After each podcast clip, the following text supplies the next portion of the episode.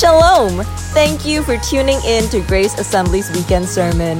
We are on the sermon series Exodus 2 Settling into the New Normal. Be blessed as you hear God's word. Shalom to the church on site and the church online. Uh, actually, I realized that because of the long weekend, some of you are away, and uh, I trust that you are watching online. But I want you to know that your favorite seats have been taken by others already since your absence today.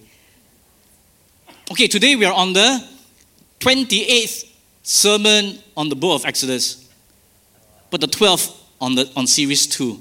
So, how many of you are also happy that we're taking a break after this? We're exiting Exodus. Finally, finally. But next week we'll start a, a mini series, a new series, Family and Sexuality. And that will be very, very uh, interesting and powerful. Okay, uh, so we are now at the last sermon. So, the story so far, let me just give you a, a quick overview.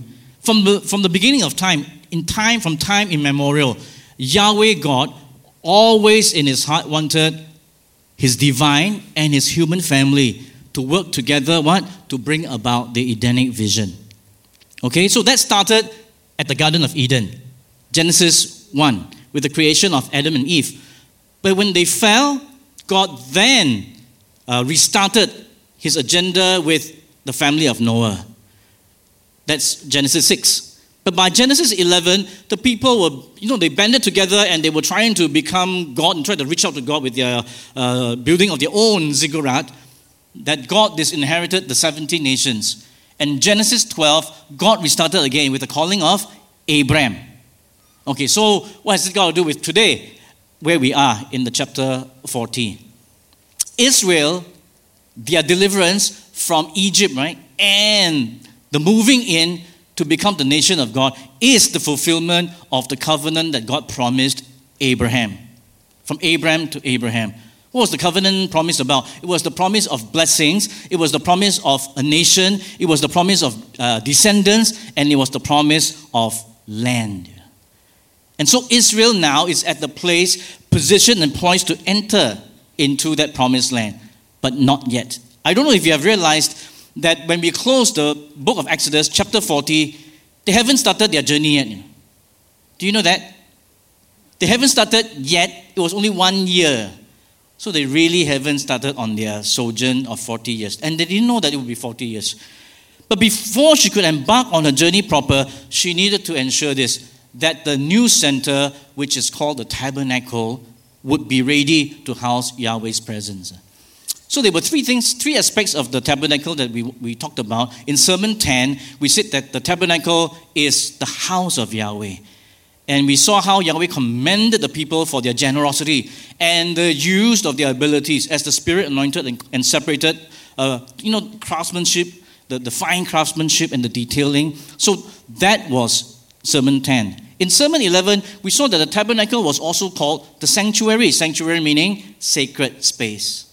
And so from that, we realized that God had, had designed the tabernacle to show the sacred space. And there, there were gradations of holiness. You know, there was the Holy of Holies, then there was the holy place, and there was the outer court surrounded by the fence. Okay? So that was about the sanctuary. Today, our last sermon is a new center residing. Big idea is this Yahweh is to be the center of all our life. Let me give you a visual of how the tabernacle was placed in relation to the tribes of Israel. Can you show that picture? Yep. You know, the small thing in the middle is not a coffin, as a tabernacle, uh, in case you're wondering. But you see, are, uh, it is circumscribed by the Levites, Moses and, and the priests, and then the 12 tribes will surround. That's the formation. So when you see this, what do you see? Where is the tabernacle? So, literally, it is at the center of all of Israel's activity and life. And we need to learn that it is important for us that God be the center of all of our lives. Okay, so in this last sermon, we will learn the importance of this that the tabernacle is also God's dwelling place. And three things must happen before it could become God's dwelling place. And one thing that we will learn today that will follow after the fact that God has, uh, that the tabernacle is now God's dwelling place. The first three things are these the tabernacle must be set up, the priesthood must be set apart, God's glory must set in, and finally, after all that is done, God's people will be ready to set out. Okay, did you get all that? Let's try it. Okay, the first one, very simple. The first one, before it could function, this tabernacle could function as the dwelling place of God, the tabernacle must be set up. Okay, those of you following, type in the chat. Okay, just up. Let's look at uh, Exodus chapter 40, verse 1, 2, and 33. Verse 1 The Lord spoke to Moses, saying, On the first day of the first month, you shall erect the tabernacle of the tent of meeting. Verse 33 And he erected the court around the tabernacle and the altar, and set up the screen of the gate of the court. So Moses finished the work. So the tabernacle was not set up haphazardly in a haphazard fashion. Okay, things were done in a particular manner. First, it was set up on a designated day, on a special day. What day was it? As you read in verse 2, it was set up on the first day of the first month of the second year. Right? That means God started a new time, a new time, a new season, a new era for Israel. When? Just 14 days before they had their first Passover. They were still in Egypt, and God said, Today is the first day of the new year. 14 days from now, you take the Passover. Okay? And then remember the exit from the Exodus from Egypt. From there to Mount Sinai was maybe two to three months. And they've been at Mount Sinai, camped there for nine to ten months, you know, for the construction of this tabernacle. And so only on a certain day, when the day arrived, that God said, On this day and no other day, but on this day, the first day of the first month of your second year, you will set up the tabernacle. Now, everything was ready up to that point. So, not only was it a certain day, but it, was, it must be done by a designated person. And who was that? It was Moses. Everybody did everything, right? All the raw material fashioned and shaped exactly what they wanted, following the blueprint. But Moses had the privilege of setting it up on that one day. Right? That person was Moses. But when you, what is of interest is when you see how he, was, he set it up, and you read, there's a, there's a progression you know, of the assembling. He started with the ark in the Holy of Holies. Right? Ark set, and then the curtain, the screen placed on the door to the Holy of Holies. So that from that point, nobody could peer, no human being could peer into the Holy of Holies and see the ark. Otherwise, you would die. Okay, so that was done. And then placed the showbread, the altar of incense, and the menorah. That done. At the gate, right, at, at the door to that holy place, the screen was done. Okay, curtain. Nobody can enter anymore. And after that, the outer court with the basin for washing and the altar for sacrifice. And after that was done with the, with the fencing, that eastern gate was also shut. So from that moment, that space became God's sacred space and it was off limits. You know. No more free or auto roaming allowed. You can't just go as you like. Now, this human construct has become God's dwelling place. The tabernacle must be set up exactly. So, what does it mean for us? You know, we, we are today God's living tabernacle, right? And it must, it must happen in a certain way by a certain person. And we can now have the privilege of God's dwelling presence because of what? Because of something that was completed by a certain person at a certain time. And that person is Christ Jesus. The completion for us to now have God dwell with us and we with God is because of Christ and Christ alone. Galatians 4 4 5 says, But when the fullness of time, you see, not any time, but when the fullness of time had come, what does that mean? That means all of human history was like the raw material up to this point at the unveiling and revealing of Christ. So, when the fullness of time had come, God sent forth his Son, born of a woman, born under the law, to redeem those who were under the law, so that we might receive adoption as sons. And so it was at an appointed time when Jesus was at the cross and when he uttered, It is finished. You know. Exactly as what Moses did. Moses finished the work, and he finished the work that God called him. So, so it tells us that not only on that certain day, at the fullness of time, but he was a certain person. Uh, Hebrews 3 5 6 tells us who this certain person was. He said, Now Moses was faithful in all God's house, okay, as a servant. But Christ is faithful over God's house as a son. And we are his house, if indeed we hold fast our confidence and our boasting in our hope. And this verse shows us that Christ was the better Moses, that Christ was the better mediator. Christ was the servant in God's house, but uh, Moses was the servant in God's house, but Christ was the son. And it's from that mediation that we today can be the house of God, right? Eh, we are his house. So before God can be the center of our lives, your life and my life, we need to accept his providential timing and the chosen one and his choice for the mediator. That means we must keep trusting in the finished work of Christ and Christ alone. All right, the tabernacle must be set up. Second thing that must happen for the Lord to reside among them, the priesthood must be set apart. Exodus 49 to 16. So type in the chat apart. Okay, the first one was set up, the second was what? Set apart. Are you following me? Okay, huh? verse 9. Then you shall take the anointing oil and anoint the tabernacle and all that is in it, and consecrate it and all its furniture, so that it may become holy. You shall also anoint the altar of burnt offering and all its utensils, and consecrate the altar, so that the altar may become most holy. You shall anoint the basin and its stand, and consecrate it. Then you shall bring Aaron and his sons to the entrance of the tent of meeting, and shall wash them with water and put on Aaron the holy garments. And you shall anoint him and consecrate him, that he may serve me as priest. You shall bring his sons also and put coats on them and anoint them, and as you as you anointed your fa- their father, that they may also serve me as priests. And the anointing shall admit them to a perpetual priesthood throughout their generations. This Moses did according to all that the Lord commanded him. So he did. See, once the, the, uh, the parameters of sacred space was established and the tabernacle was set up, it was necessary now to consecrate. Whether it was the utensils, whether it was uh, the curtains, whatever it was, uh, and especially the people. They were consecrated to serve and worship the Lord. Okay? So only those who are given what? The first thing, the privilege of access. And they are called the priests. If you remember Exodus 19, God said, I've chosen you to be my treasured possession, to be a kingdom of priests, to be a holy nation, right? But somewhere along the way, something happened. Now we realize it's only Aaron and his family, the Levites.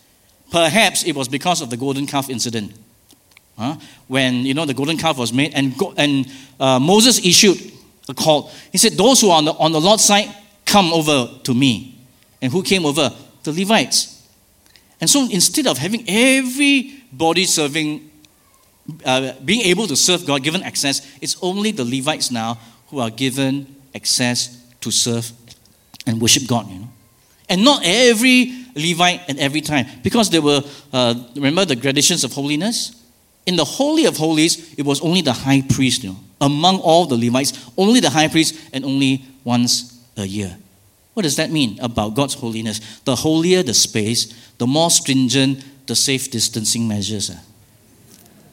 And the more limited the access, you know. God is still showing them. Yes, you know, among all the Israel, Israelites, I chose Levites. From the Levites, only the high priest can do it once a year. So there, there was this, this uh, explanation that God, you know, come, to come to God, it, it, He is holy. You know.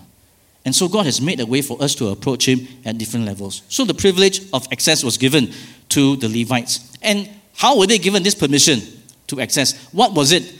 What made them different? What set them apart?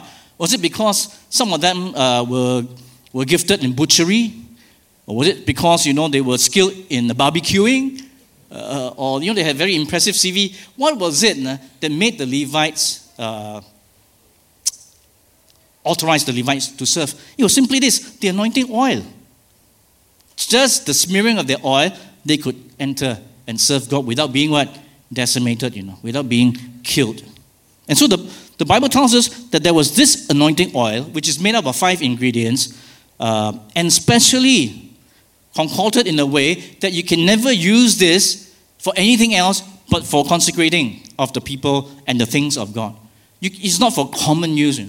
But once you have this anointing oil, then that person could come into Yahweh's sacred space to serve Him and to worship Him. Okay, so that's important. So, what's, what does it mean for us? How are we similarly consecrated to serve God? Yes, we have Jesus in the heart, but we serve a holy God. How, how is it that we have access to God?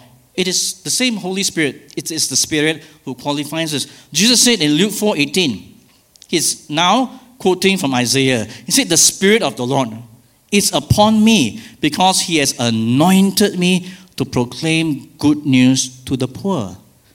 And so, incidentally, this term, Messiah in Hebrew, and Christ in Greek means anointed. So, Jesus is the super supreme example of someone who's the anointed, who's like the anointed. And he was anointed how? By the Spirit of the Lord. In the Old Testament, oil is a very common symbol for the Holy Spirit. And so, like Jesus, we are also uh, qualified by the Holy Spirit. Let's read 2 Corinthians 1 21 22. And it is God who establishes us with you in Christ and has anointed us, and who has put his seal on us and given us his spirit in our hearts as a guarantee. So we are able to serve God today, you and I, not because of our ability. It's not even because of our integrity, although that is good. It's not by any of our merits, actually. It's only by the anointing and the approval given by the Spirit of God. Right? And incidentally, He's not just any Spirit, He is the Holy Spirit. Why is this Holy Spirit? Because we just say Holy Spirit all the time, right? God the Father, God the Son, and then we must say Holy Spirit. Why not just Spirit? And this is important. He is not any Spirit, He is the Holy Spirit. Two persons that you need to know Nadab and Abihu. Who? Some people pronounce Abihu, you know, Abihu. They were the two sons, the two uh, older sons of Aaron. And they accompanied the father with the 70 elders right up to the midpoint of Mount Sinai. And they saw the glory of God. They saw the feet of Yahweh. And they saw God. They heard the voice of God. And, and these two had the privilege and uh, to even dine in the presence of God. They ate and drank in the presence of God. So they were people who knew God. But something happened on the day when they were consecrated. The Bible said they Nadab and Abihu offered strange fire, unauthorized incense. That somehow this unauthorized incense incensed the Lord. You know. And fire, fire from the Lord's presence came down and consumed them.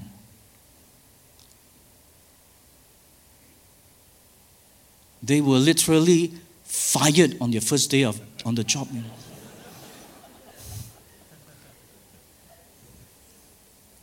Wow, you know, everybody was shocked because it was supposed to be a happy day, right? Launching of the tabernacle as God's dwelling place. They dropped it, they were consumed by the holiness of God. It tells us something that God's holiness is not, is not something to be trifled with, you know. God's holiness is not something that we can treat in a trite manner. He's a holy God. But you say, Pastor, that's Old Testament, right? Old Testament God is always like that, psh, psh, you know, left and right people fall off. But remember Acts 5 in the New Testament, Ananias and Sapphira, right? They were prom- they promptly expired, you know, and died on the spot because the Bible said they lied to the Holy Spirit. So so the reason you and I can serve God is not because of anything else, but because God has granted us access, the privilege of access, and the permission to serve Him. Amen? Okay, so we don't glibly come in and come out, you know, God's presence, or, you know, anytime, anyhow. No, no, no, no. God is a holy God. And so we must allow this Holy Spirit to keep us in check so that we, we will not profane the sacred space that God occupies by His Holy Spirit in us. Okay, only we are able to serve and worship Him only because He endorses and He approves and He validates our service and our worship. Paul says it this way, you know, be careful not to quench the Holy Spirit. Because the Holy Spirit is a person. Don't grieve the Holy Spirit. When I was a young Christian, not so long after I received Christ, uh, you know, one day I did something the same, you know, I said something the same, and then I felt a check in the spirit in, in me. And it was like God was telling me, hey, what you just did, wasn't that deception? He said, hey, I've been doing that all my life, you know. Well, you can do that no more. So that was the check of the Holy Spirit. You see, I'm, I'm so glad that, that we have the Holy Spirit in us so that we don't have to go around policing everybody, you know, because that would be wrong. There are universal laws, and we thank God for them, that all of us know. We don't have nobody, you know, universal. That means we know it's always wrong. But there are some things that are uh, particular to you and to me. Some things may be not right for you, uh, more for you than for me. So some things are wronger for me. Uh, because I'm maybe more prone to this, uh, falling into this sin because of, of my history. Maybe I'm more tempted than you. Right? So what, what do we need? We need the Holy Spirit to keep us in check. What is good for you may not be good for me. Apart from the universal laws, right? The specifics. So we need always to listen. That's the Holy Spirit keeping us in check. Okay, the third, let's move on. So the tabernacle is set up, the priesthood is set apart. What happens? The next thing is very important. The glory of the Lord set in. Exodus 40, 34 to 35. Those online, type in the chat, in. Very simple. Verse 34 Then the cloud covered the tent of meeting, and the glory of the Lord filled the tabernacle.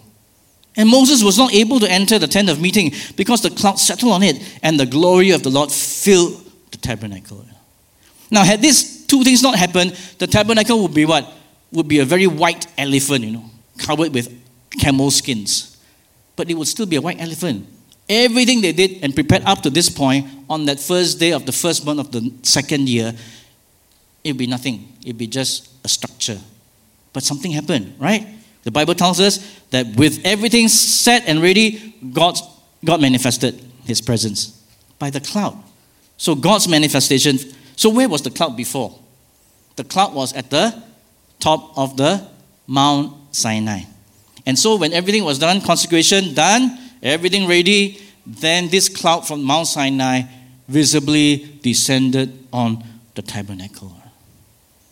Right? To tell us what? To tell us that Yahweh presence, He's not aloof and above, but He wants to be among us. Just how we sang, right, that song. Uh, you didn't want heaven without us. And Jesus, you came, you know, to let us know that you're approachable. So he was not aloof, but he was approachable. And the cloud coming on the tent of meeting showed them that. Uh, now, now we see a new word, tent of meeting, to describe the tabernacle. Uh, it's used 12 times in this chapter. What is this tent of meeting? The tent of meeting is the function and the purpose of the tabernacle. The tabernacle is a structure, right? What is it for? It is for meeting between God and his people. It's the tent of meeting. So, likewise, every church building, every church building, I'm talking about the building, not, not, not the people, every church building is not built to be admired for its architecture, for its architecture. It's, it's built for what? For the assembling of God's people before God. Amen? So aren't you glad that you're in Grace Assembly of God? That's the purpose. Otherwise, it's a dead building. Otherwise, it's just a shell. But it's for the meeting. So, the tent of meeting. So, that's the first thing. So, the manifestation validated Israel. It was the validation that Israel needed, that Yahweh was indeed among them. But God went further. Not just his manifestation, but God's habitation. Right? The cloud descended, but then the glory of the Lord filled every cubic millimeter of the premises. The weightiness of God's presence came. And it was so strong that even Moses, right, the mediator that God chose, could not enter. Could not, he wasn't given permission to enter to serve. And so when we realize that God is in the house, no one, no one moves, you know. No one breathes. No one chatters. because God is in the house. The weightiness. So from that point onwards, Yahweh was the sole owner and the sole occupier of the premises. The whole tabernacle, right? It had become private property. and all unauthorized intruders uh, will be shot. You know. And like the sign says, survivors will be shot again, you know, because he is in the house. So sometimes we, we, we come and, and we have, yeah, good human level, but it's a meeting between us and God. And sometimes we need to sense that God is with us. I know we all live for the wow moments, right? When His cloud comes and the manifestation and like the retreat that's coming up, you know, wow, the wow moments. Sometimes we forget the now moments, you know, when He's infilling us every day of our lives. But are we aware? We're only aware when we see the miracles, the signs, uh, but we are not aware many times that He is in us all the time. Because what do we learn? When we accept Jesus as our Savior and His Spirit fills us, something happens. We have this confirmation that God is with and in us. We always say that, right? Emmanuel, God is with us. But then we must live like He is with us. Uh. Uh. so let's not just live for the now, for the wow moments when we see something, but the now moments, our everyday. God's Spirit is still within us, filling us. And that feeling means what? It means that we belong to Him entirely our heart, soul, mind, and strength. And there's something more that, that we are doing even better than Moses. In 2 Corinthians 3.18, he, and, and Paul is comparing Moses to our ministry, right? He said, We all with unveiled face, beholding the glory of the Lord. Moses could not do that because God said, If you see me, you will die. But we are able to behold the glory of the Lord and are being transformed into the same image from one degree of glory to another. That means, actually, the, this beholding that we have of the glory of God enables us to be better images. Because somehow we are able to come into God's presence, behold His glory, and that glory changes us to be more and more like Him. Amen? Something that Moses could not do. He could only come to a certain point, but no further. But because of Jesus Christ, we can behold the glory of God. And so, for God to take center stage in our life, He must be owner and, and occupier of all that we are and all that we have. He cannot be guest and visitor. You know? He must take up full and permanent residency in us. Because we are not here to entertain Him for a while. And then, okay, bye. We are here to bear the weight of His glory to the nations who have no access to Him. Amen? So, three things need to, need to happen before God could, uh, before the tabernacle could be God's dwelling place. The tabernacle must be set up, the priests must be set apart, and the glory of God must set in. Finally, something else must happen. As a result of that, the people of Israel could set out. Exodus 40, 36, 38. So you're typing in the chat, out. That's the word.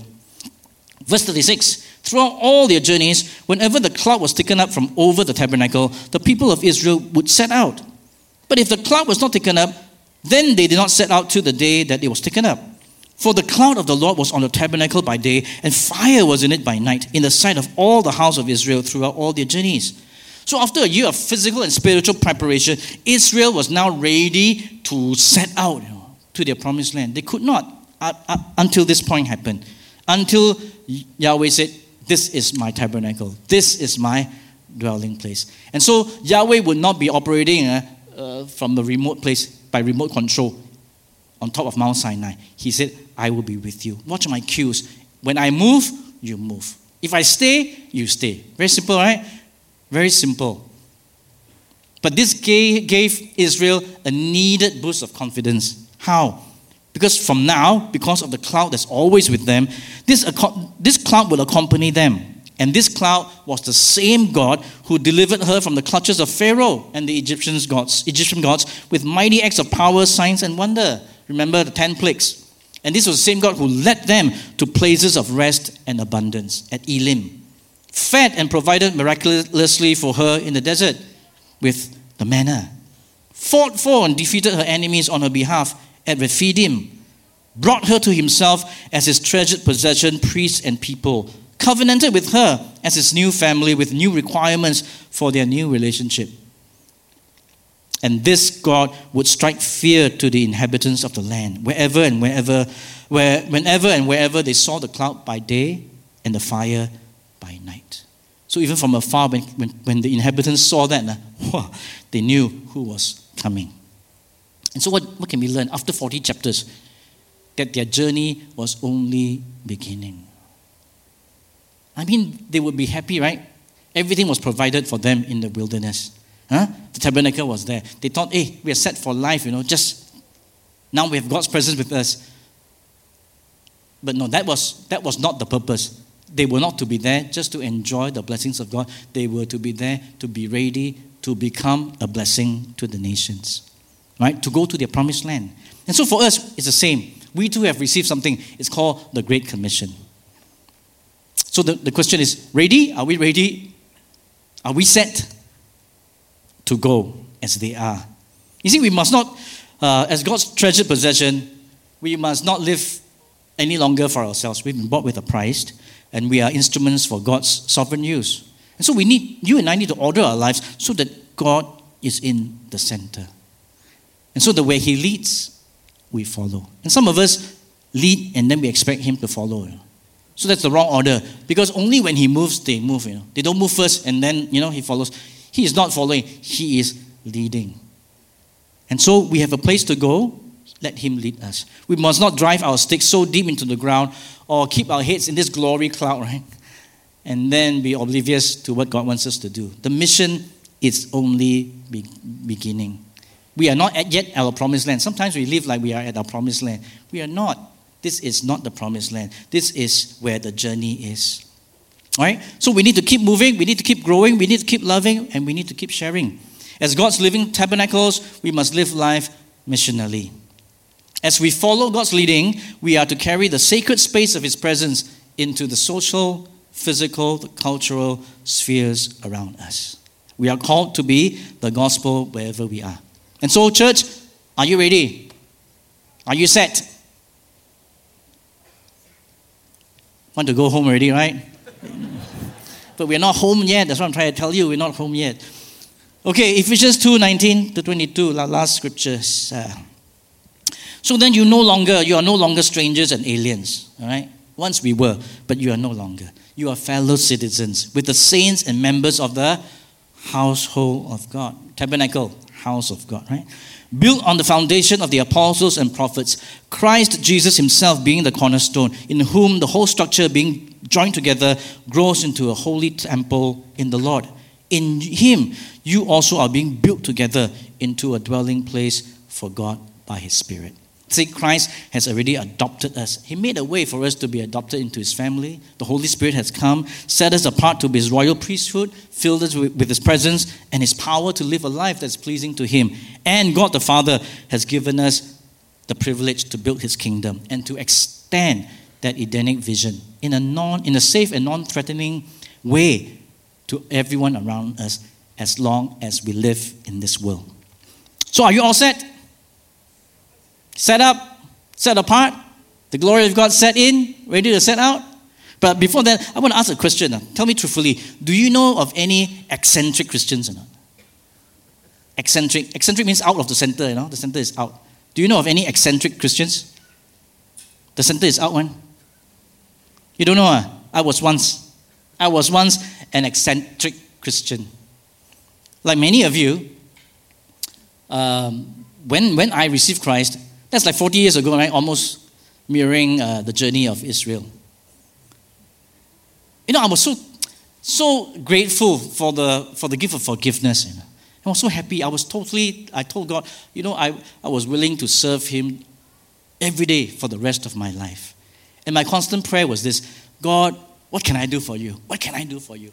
And every time somebody asked me to do something, right, I would do it with all my heart. I would give my best. Until one day I realized that my zeal for the Lord has overtaken my joy for the Lord. And the busyness that I was, I was, you know, the work that I was doing has pushed God out of the center of my life, you know. And work has become the center of my life. The things I was doing for God had become the center of my life. And how did I detect that? You know, I was getting upset with people because I looked at, I, I judge their commitments, wow, not up to par, you know, not like mine. You know. or I say, wow, their work is shoddy, you know, not excellent at all. So I was getting upset, angry, you know. In short, you know, you it took a short time before I was burned out. You know. I was burned out from serving the Lord. And then I realized something that nobody taught us up to that point. That center. That center is the place that only God can occupy. From the outside, people saw my service for the Lord might be commendable, but inside my worship life was zero. Was zero. How was I able to live this life, this journey? You know, this journey that God has for me until I reached the promised land. How was I able to do that if God was not in the center? So that's when I learned the value of worship as much as of service and to treasure the time that I have with the Lord every day.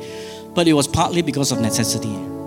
Because I had to hear from God daily to ensure that He is occupying that center space in my life. I need to take a bearing every day. If I didn't do that, uh, in a week's time, I would have seen I would, I would have deviated already from where God was, where His center was. And I need to ask Him to check me. So, checking daily to ensure that He was at the center of my life became mission critical for me.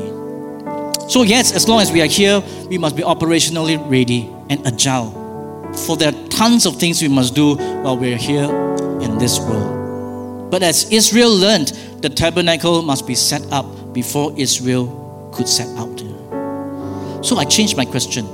No more was I praying, Lord, what can I do for you? What can I do for you? What can I do for you? Then I said, Lord, okay, you are the boss. What do you want me to do for you? And when I asked that, the center changed. It wasn't about me, it was about Him telling me where and when. So, how was your worship life this morning as we close this time? Do you know if God is at the center? Or are you like me, living eccentrically? You don't have to live like that. The journey may be tough, and sometimes it's very, very tough.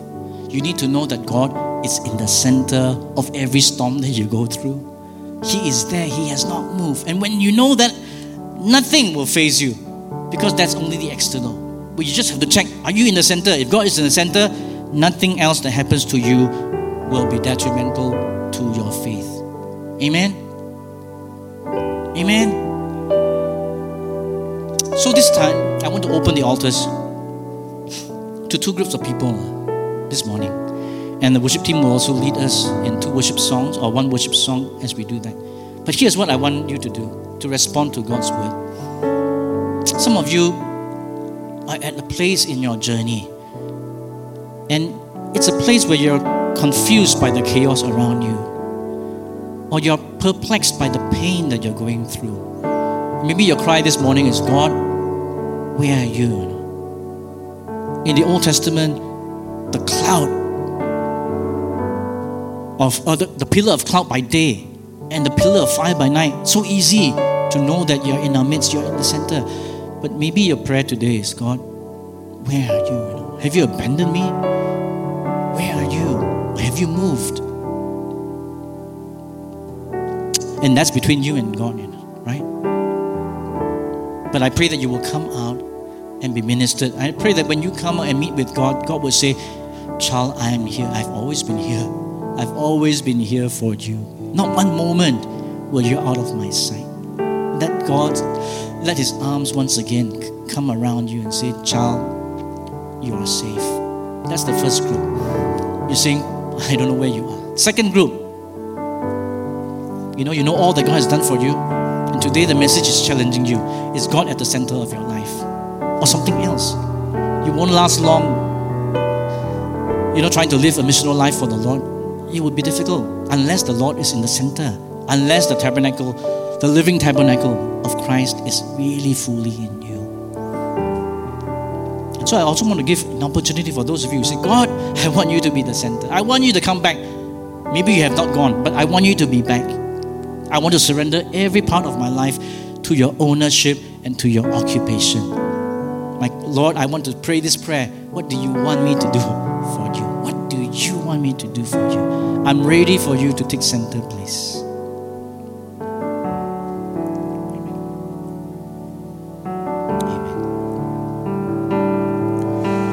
Jesus at the center of it all.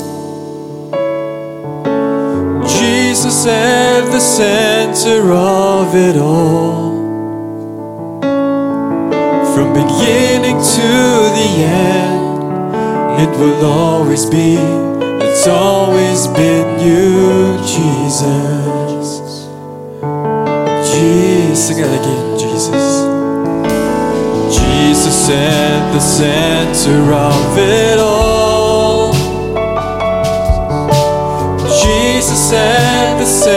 Center of it all.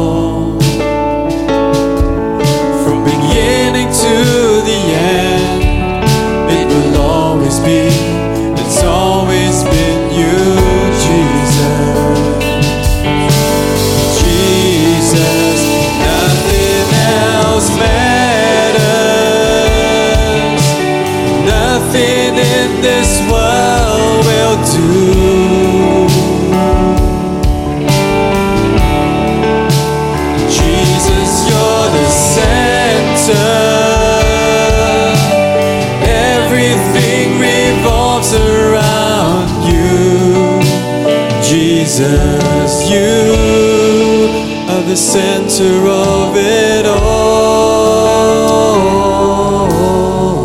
Let the house of God stand in the house of God as we sing the second verse. Jesus, center of it all. be the center of my life. Jesus, be the center Let's of my life. Take center stage once again. From beginning to the end.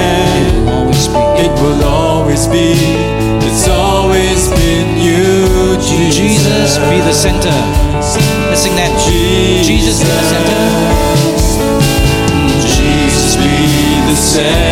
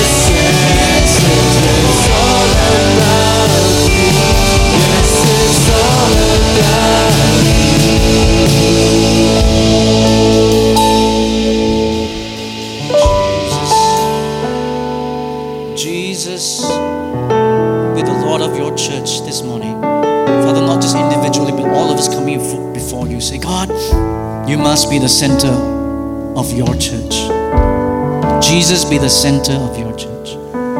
Jesus be the center of your church. Yes, Lord, we lift ourselves to you, God. Jesus be the center of your church. Rule and reign. And every knee will bow and every tongue shall confess you, Jesus. Jesus.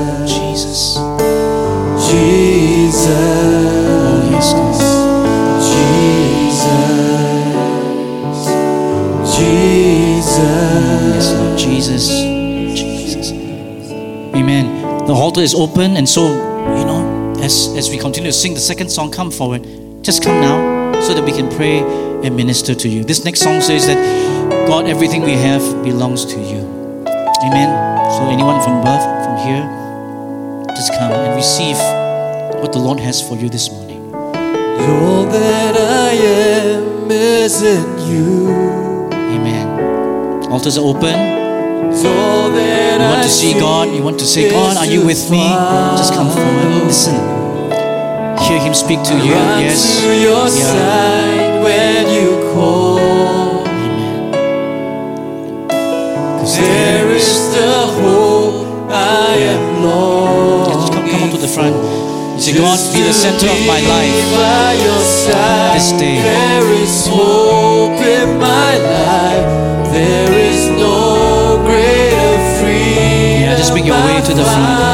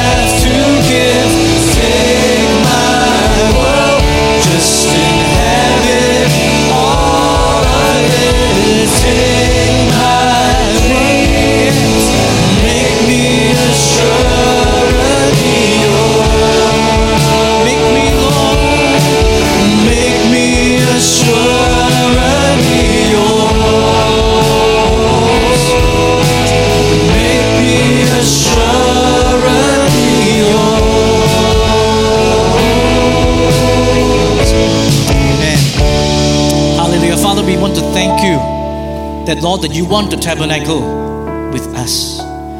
Sinful people like us, oh God, who do not deserve your presence. But we thank you for sending Jesus to break down that wall so that the veil can be torn, that we can fellowship once again. Thank you for giving us the Holy Spirit who consecrates us and makes us worthy even in our unworthiness, makes us worthy to worship, to love, to serve you. Father, you have given us free access and permission to enter into your presence. What a privilege, oh God. So, for those, my brothers, my sisters who are asking, Where are you, Lord, this morning, Father, I pray that you be especially close to them. Let them be surprised that you are there. Let them see, let them hear that you have not gone away, God, but you are indeed with them because your word promises so. And for the rest of us, Lord, knowing who you've called us to be, and Lord, we are not here to just enjoy the blessings of your presence. We have we have a task, we have a mission. We are not yet in our promised land. And so, Father, we pray that we keep this in mind that we are still on this journey and a journey to let others know how great you are, how good you are, how loving you are, how merciful you are. And so, Father, we pray that God, you take that center stage in our life. That you be the center of all that we do, so that we don't live for ourselves in our own strength, but we live for you. Not what I can do for you, but what you want to do, want us to do for you today. So, Father, we commit ourselves to you. We thank you that you are the Lord of everything, that we can have you in the center of all and everything that we are. We pray all this in Jesus' name. Everyone said, Amen. Let's give praise to the God who is at the center. Thank you for tuning in. We hope you have been blessed by the Word of God. Have a blessed day in Jesus.